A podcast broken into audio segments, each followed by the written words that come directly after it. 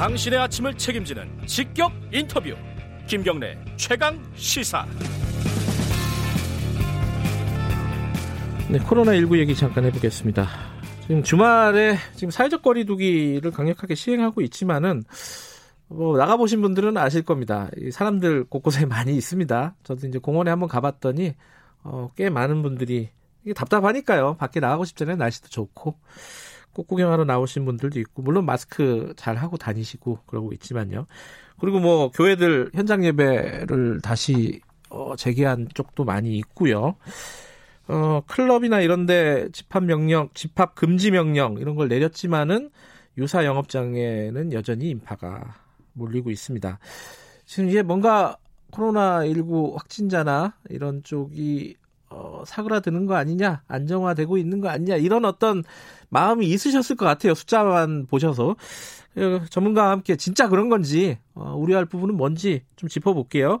엄중식 가천대 길병원 감염내과 교수님 연결돼 있습니다. 안녕하세요.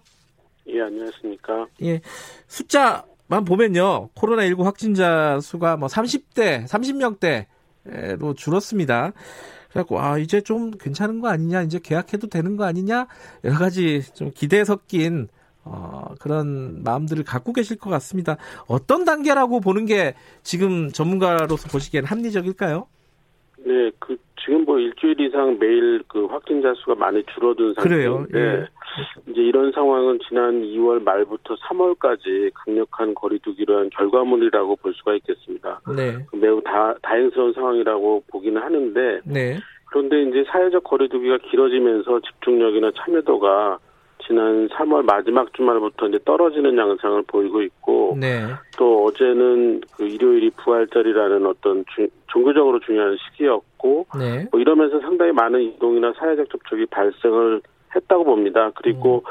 또 이번 주에 선거일이 있어서 음, 큰 이동이나 접촉이 발생할 예정이라서 이런 이동이나 접촉의 증가가 이제 앞으로 어떻게 나타날지 주의 깊게 봐야 되는데 네. 통상적으로 이런 접촉이 일어난 다음에 보통 일주일에서 2주 정도 후에 실제 결과물들은 나타나고 있기 때문에 네. 4월 말까지의 그 추이가 굉장히 중요하다고 보고 있습니다. 음, 4월 말까지 계속 지켜봐야 된다. 지금 상태에서 안심할 수 있는 상황은 아니다. 이거 이건 명확한 거죠? 네, 그렇습니다. 예.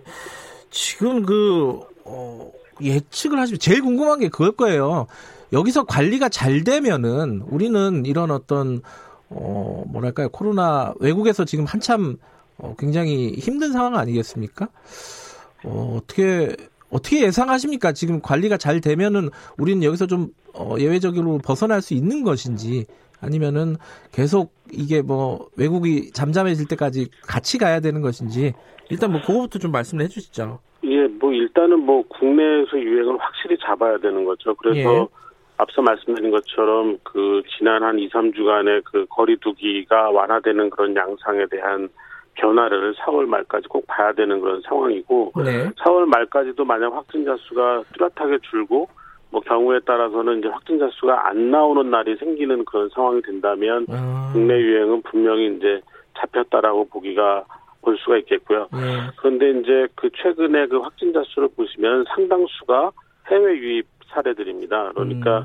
우리나라 지역사회에서 발생한 숫자보다는 해외 유입 사례가 계속 많기 때문에 이 얘기는 결국 어 전체적인 그니까 완벽한 그 코로나19의 종식은 결국 다른 나라에서 유행이 같이 가라앉아야 된다는 얘기입니다. 그런데 네. 아직 미국이나 유럽, 유럽의 유행이 아직 충분히 가라앉지 않은 상태고 네. 또 이제 남반구에 해당하는 동남아시아나 중남미 아프리카의 유행이 이제 커지고 있는 상황이기 때문에 네. 이런 나라들의 유행이 이제 줄어들거나 없어져야지 우리나라에도 이제 유입자가 안 생기고 음. 그래야지 이제 완전한 종식이 이루어질 수 있다고 생각을 하고 있습니다. 그 미국하고 유럽은요, 이게 사실은 어려운 상황이긴 하지만은 이 어떤 사태의 정점이라는 게 있을 거잖아요. 그거는 네. 좀 넘어갔다라고 봐야 되나요? 어떻게 보세요?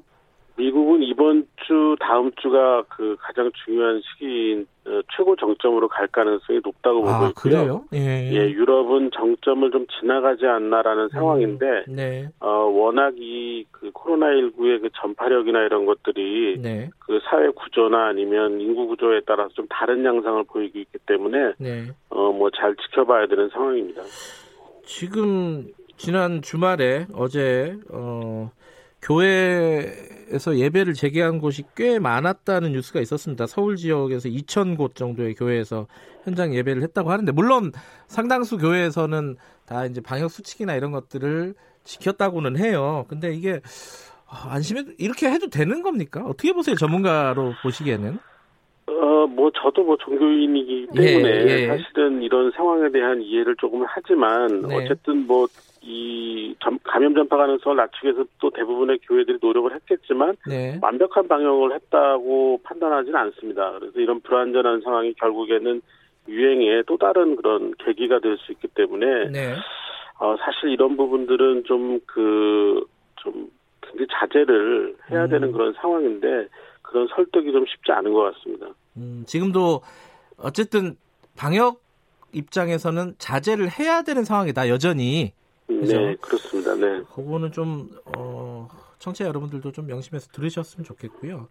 자, 근데 이제 질병관리본부에서 그 얘기했어요. 조용한 전파는 더 찾아내기 어렵다. 이 조용한 전파라는 게 개념이 뭐예요?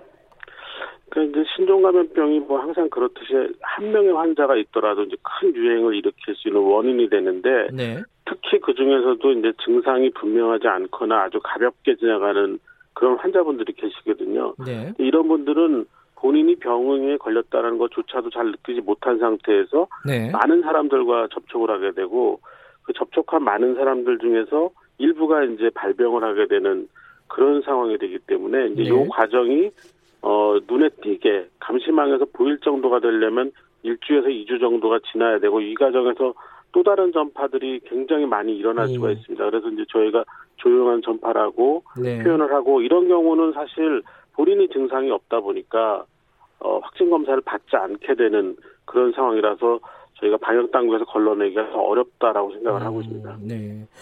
지금 이제 사회적 거리두기 기간을 지금 정부에서 정하고 있지 않습니까?